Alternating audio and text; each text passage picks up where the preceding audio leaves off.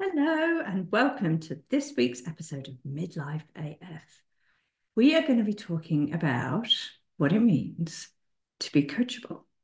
I'm talking a little bit about my relationship with the word coach, relationship with the word counselor, psychotherapist, and just why, um, what my offering is and how I work with people.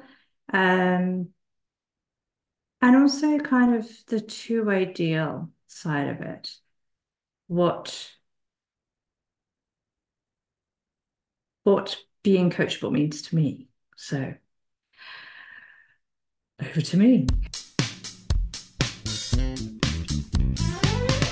If you're a woman in midlife whose intuition is telling you that giving booze the elbow might be the next right move, then Midlife AF is the podcast for you.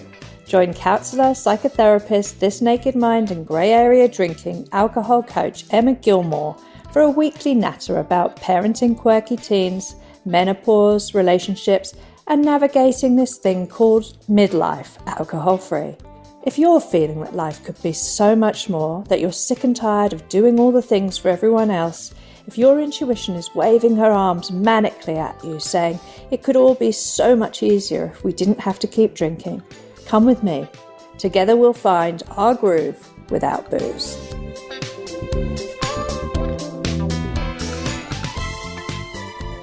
I lovingly acknowledge the Boonwurrung people of the Kulin Nation as the custodians of Kurt Baroque. I share my admiration for the Aboriginal culture. I witness the connection that they have for each other and the land and their community. As I swim in the waters and walk on the land, I feel the power of this place. I'm grateful for the Aboriginal people's amazing custodianship, the power, beauty, and the healing potential of this place. I wish to pay special respects to the elders of the Boonwurrung people.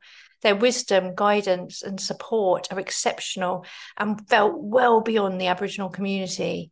I honour that this is Aboriginal land and that it has never been ceded. I am committed to listening to the Aboriginal community and learning how I can be an active ally in their journey to justice. Hello, everybody. Sorry, croaky throat. Welcome to this week's episode of Midlife AF.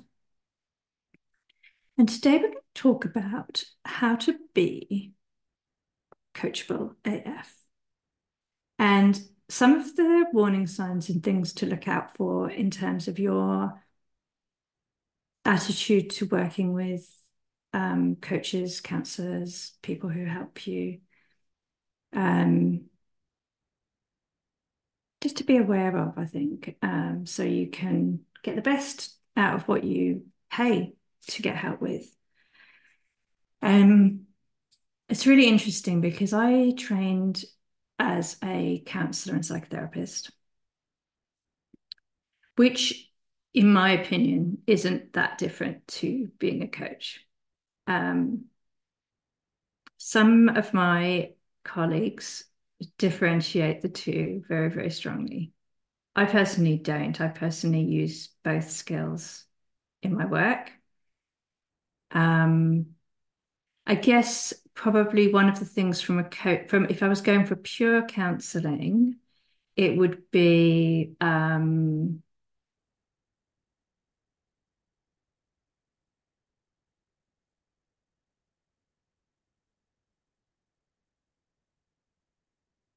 completely client led. Um, whereas in my work, I think I do kind of create a structure within the sessions that I do with my clients, both in group and in one to one. But I use both skills and I learnt my coaching skills from This Naked Mind, and I learnt my counselling and psychotherapy skills from, I did a two year postgrad full time degree after leaving my uh, my job in corporate marketing. And um, we did all sorts of different things as part of that. I trained in drugs and alcohol.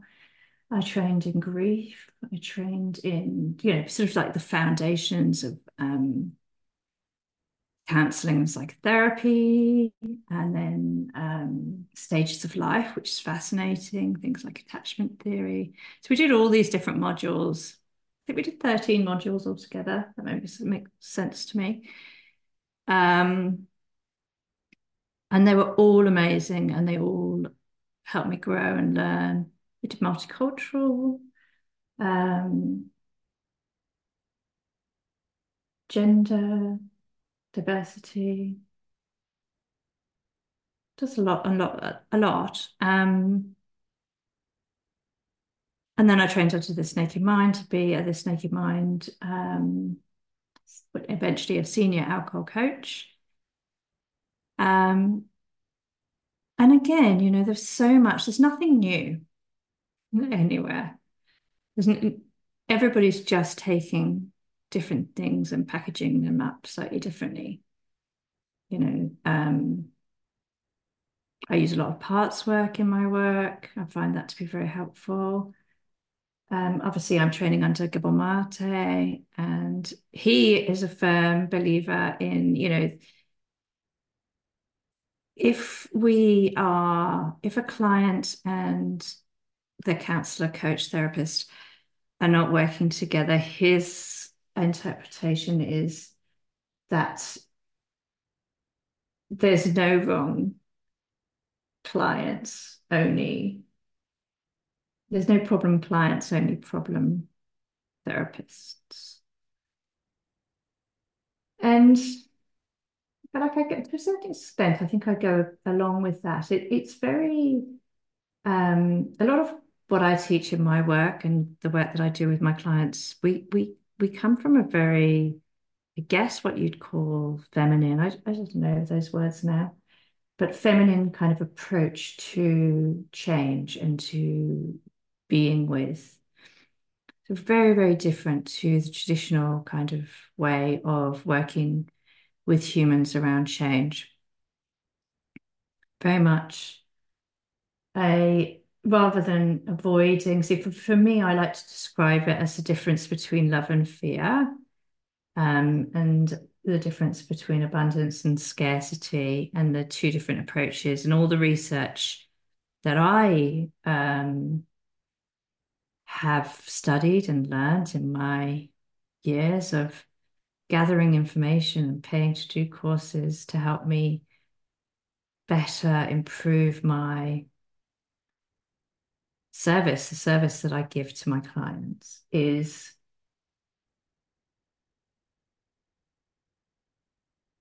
i lost my train of thought. Sorry, guys.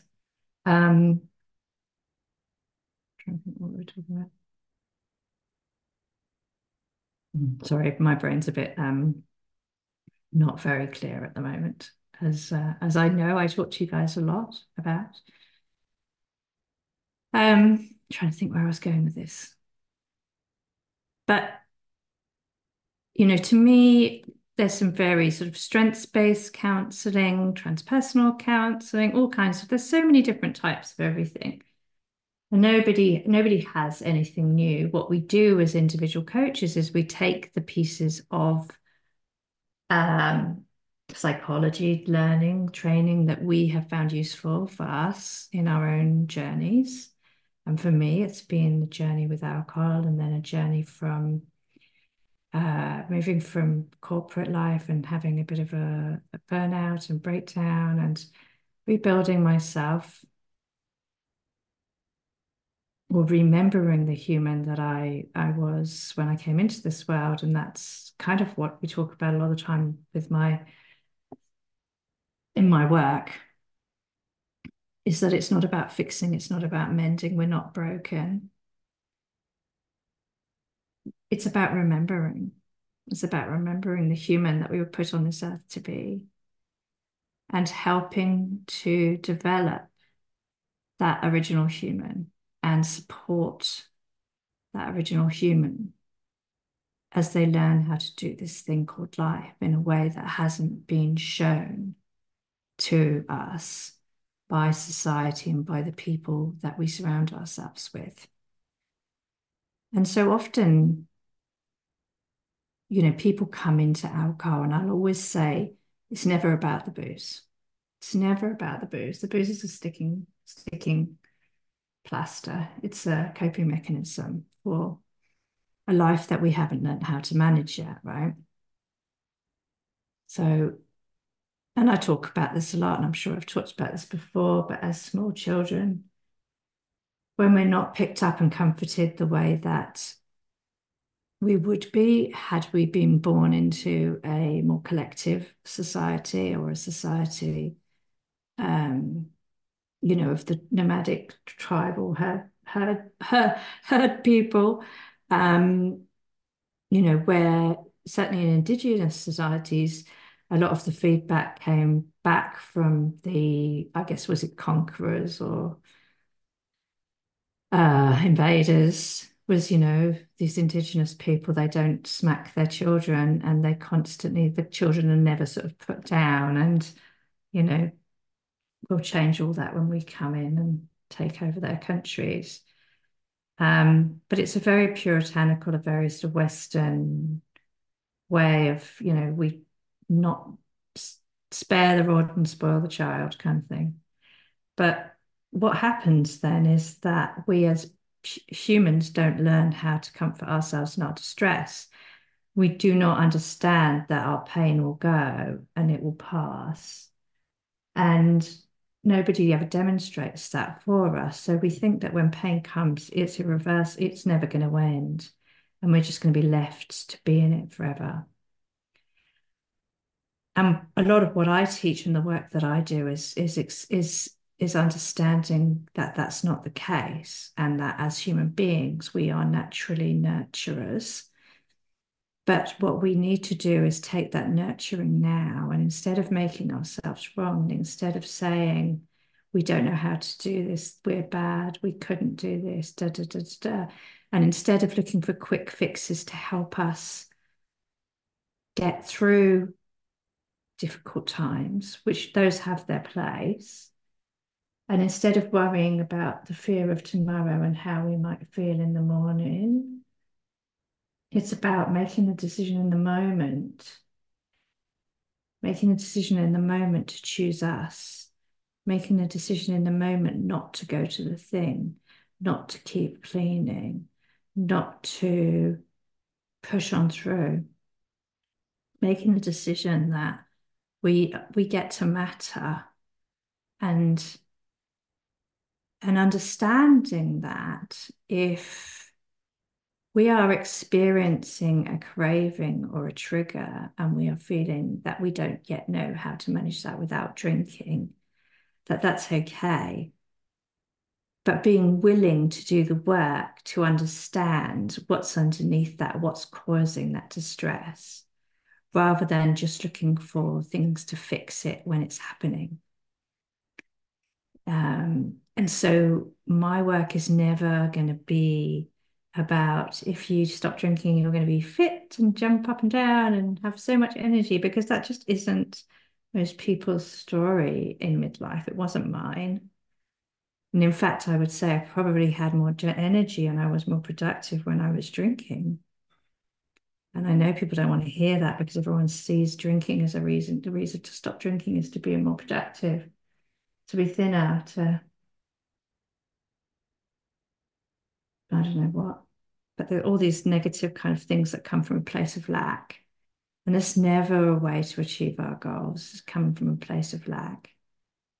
You know, the universe doesn't understand, I want to be more, you know, I don't want to be, I want, I, it doesn't understand knots. It doesn't want to understand, it doesn't want to, it doesn't understand. Uh,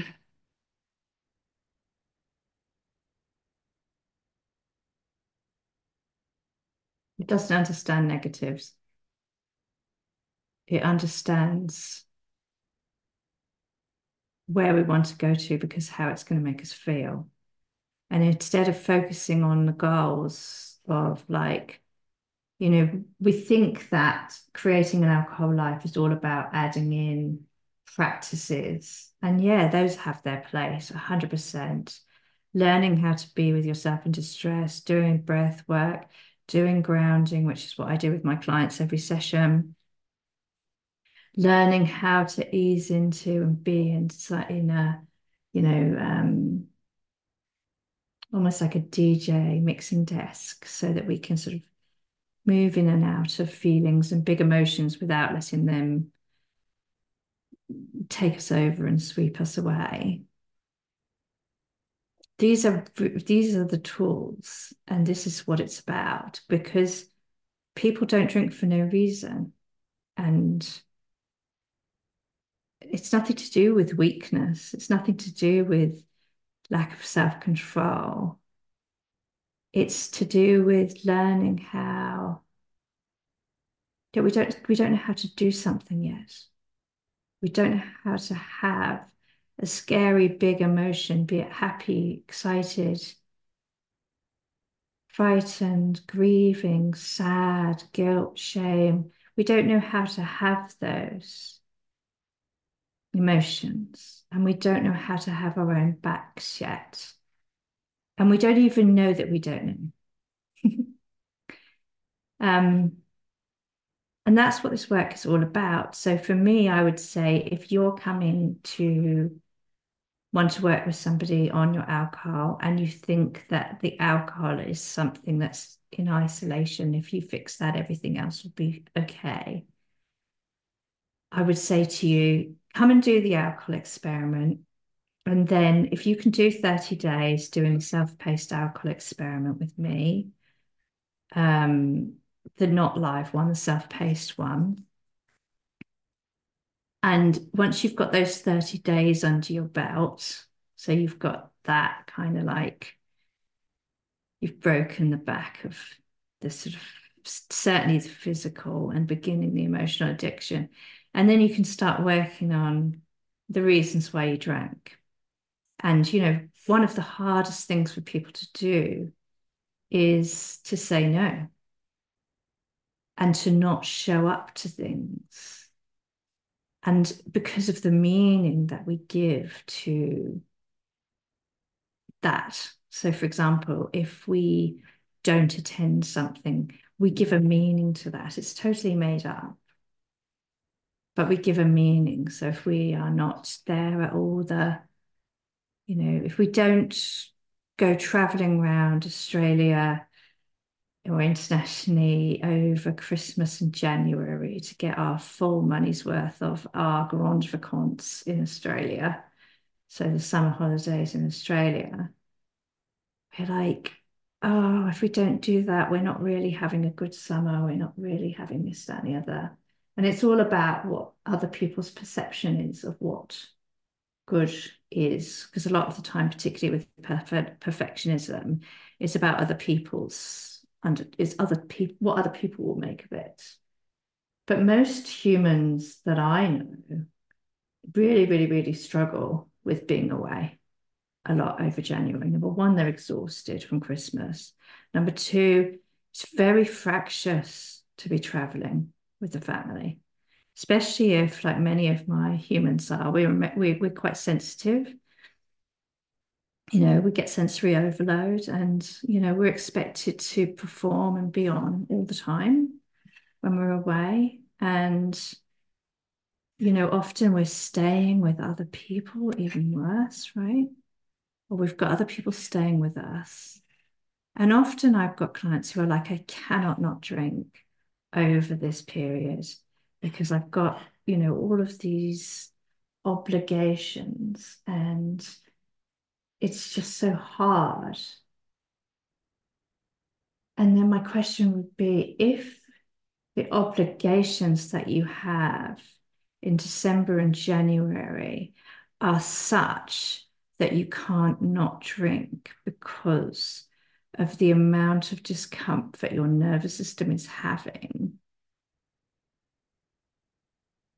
because you're having to you know, perform in front of other people, constantly wear a mask, never get any time on your own, constantly, you know, you're constantly offering to do things to help the rest of the group out without looking at what you actually need for yourself.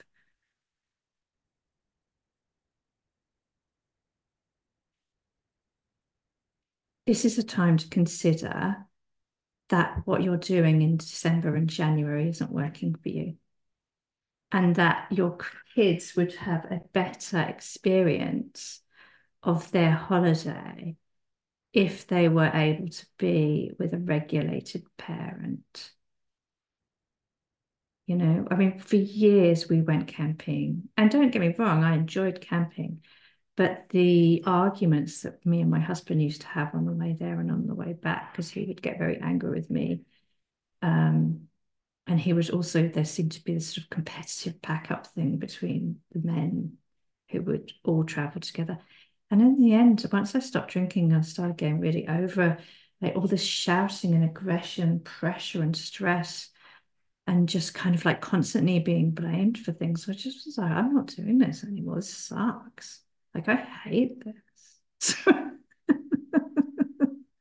and don't get me wrong, I love camping, but it's that other stuff. I'm not prepared to do that anymore. Because the way it sets my nervous system up is not for me to be feeling nice about myself or feeling well about it. So it's a boundary for me. I won't do it again until that that doesn't happen anymore. You know, and there's other things. It's like, you know, I talk to people um, and they might be saying, well, you know, I'm really dysregulated. Just give, uh, and what do I do when I'm really dysregulated? And I said, look, of course, I can show you things we can do. We can talk about grounding, which we do every session. We can talk about interoceptive awareness, you know, you know, things that you can do where you sort of really scrunch up your fist for 30 seconds and then open it for 30 seconds and really sort of like focus on the feeling and sensation of the webbing between your fingers. There's so many different tools and tactics like this that you can do. And what they do is they bring your head into your brain cannot be looking and sensing what's happening in your hand at the same time as it's having a fight or flight response. And similar with grounding, you know, the way we do the grounding. And I've got a new grounding resource for you guys, which will be in the notes from this um, from this poddy and it's you know really about how do we work with our parts? How do we work with the younger parts of us? How do we have compassion for ourselves? How do we stop thinking that we're going into battle with alcohol? And how do we start being kind to the parts of us who don't know another way to cope yet? Um, and it's also you know learning to identify how we're feeling. And also if we're not feeling anything if we're really disassociated that's totally fine too neurodivergent fam- people find it, that stuff really hard. I do. I'm constantly working on it. It's constantly a work in progress. And there's all different ways to do these things. But if you are not willing to look at what's going on, what the reason why you are dysregulated, and you're not willing to go there and you're not willing to get into that, because that's the type of coaching and counseling I do. It's very tra- it's trauma informed. It's about safety.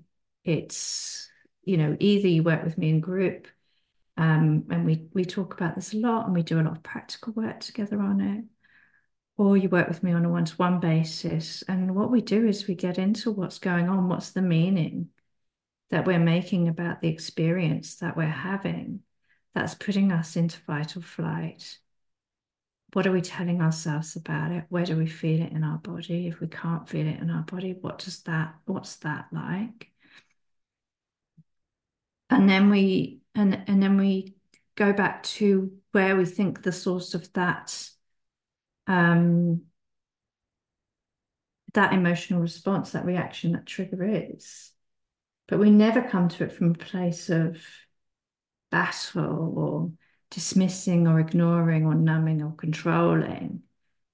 And I think that's something that's really important to know. If people are working with me, we we go deep because, as I said, it's never about the booze, and everything we do, we do for a reason, a very good reason. Our bodies are very, very clever things. They've kept us safe for a long time, but now is the time where we need to turn to the adults and be willing to look at what's happening, but also to comfort ourselves in our distress. To instead of pushing ourselves, dismissing ourselves, doing all those things that our parents and teachers taught us to do. But instead of doing that, we're saying, I get that you're frightened, little one. This is new. We've not done this before. I get you're feeling overwhelmed. Overwhelmed means you don't think you can handle something. Do you have a belief that you can't manage it.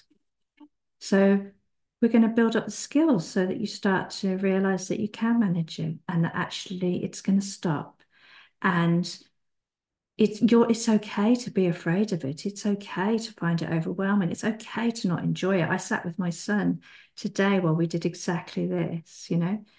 He's saying, I don't want to be feeling like this. I hate it. It's awful. It makes me and it was like, well, what you're hating, what's awful is the judgment that you're putting on yourself about what you're feeling.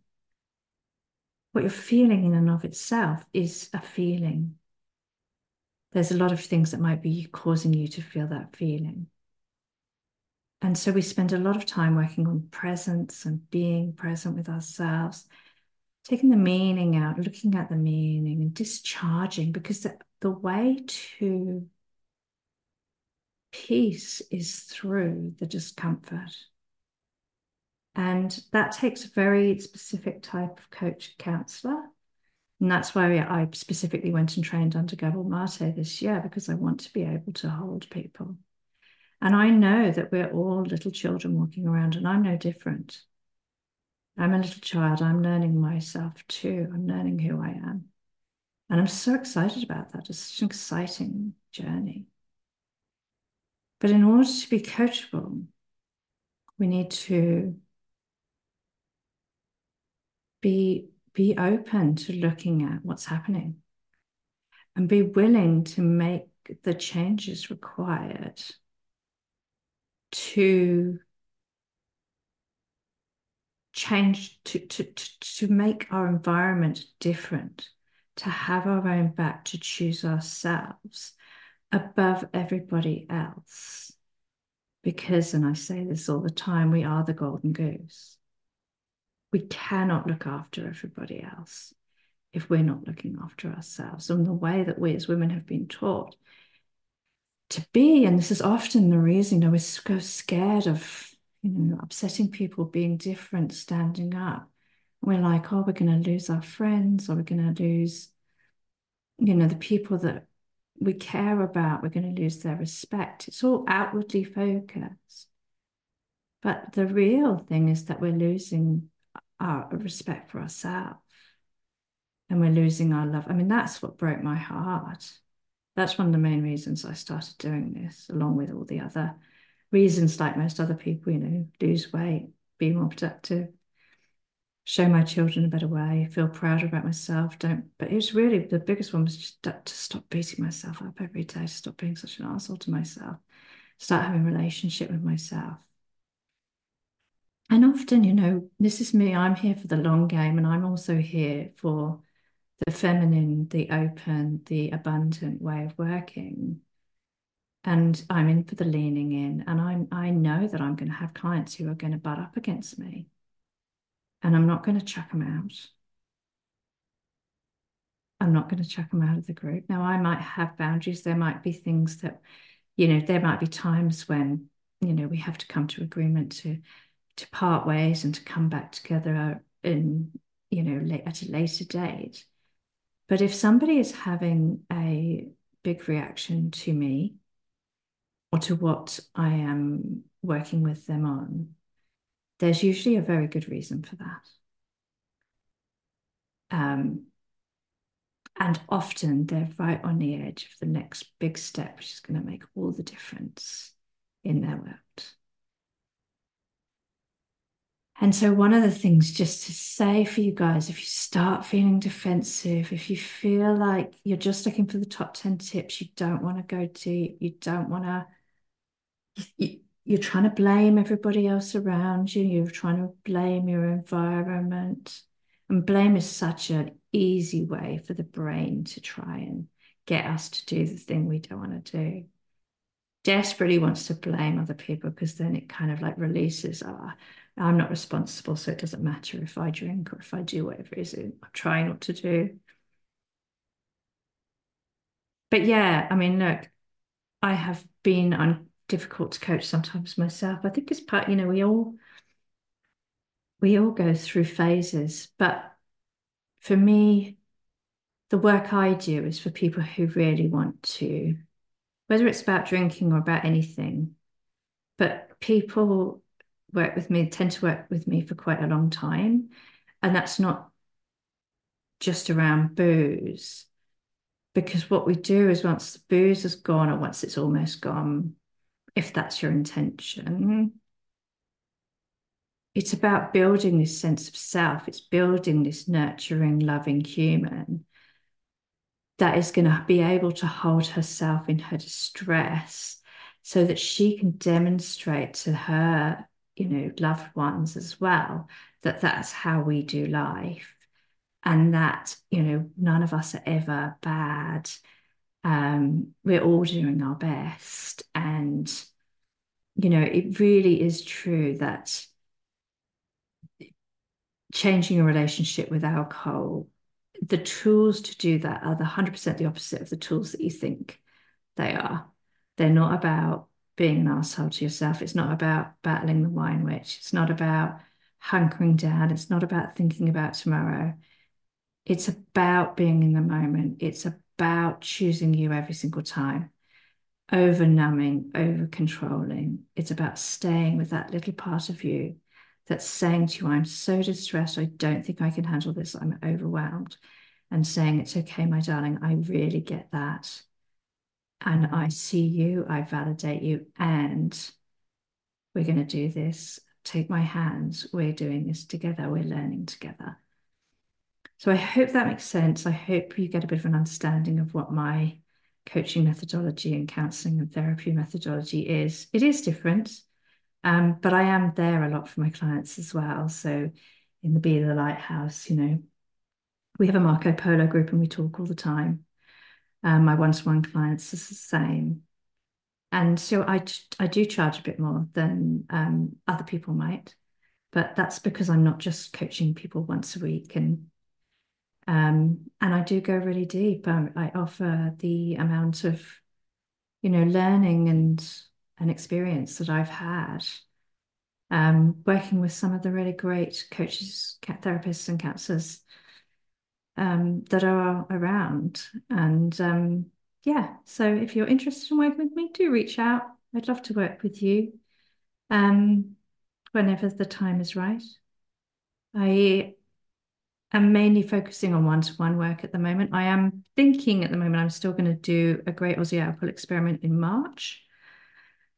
Um, but I am reassessing my business a lot because I do have, as many of you know, two neurodivergent teenagers who are struggling a little bit, and I want to make sure that I am able to be there for them. Um, so watch this space, but if you do want to hop on a daily live coach Aussie alcohol experiment, I uh, I highly recommend that you sign up to the waitlist um, because this may be the last time I run it this year. Um, I haven't haven't made up my mind about that yet, but yeah. And also, if you want to work one to one with me, I've just got two ways of doing that. You can either do the 30 day alcohol experiment with me alongside on a daily basis in Marco Polo, um, or you can do my three month coaching program, which is where we start with the pause and learning all the reasons why we drink. And then we go and do the 30 days, and then we plan for the next part of your alcohol free life or six months or three months or whatever you want it to be. All right, my darlings, you take care. Have a beautiful week and I'll see you soon. Bye. Thanks for tuning in to this week's episode of Midlife AF with Emma Gilmore. If you enjoyed it, please share on Instagram for your friends and tag me at Hope Rising Coaching. If you want to help me grow the podcast, please review the episodes for me on Apple Podcast. That really helps. If you would like to work further with me, please go to my website www.hoperisingcoaching.com for my free and paid programs or email me at emma at hoperisingcoaching.com. Sending a massive cuddle to you and yours from me and mine, and remember to keep choosing you.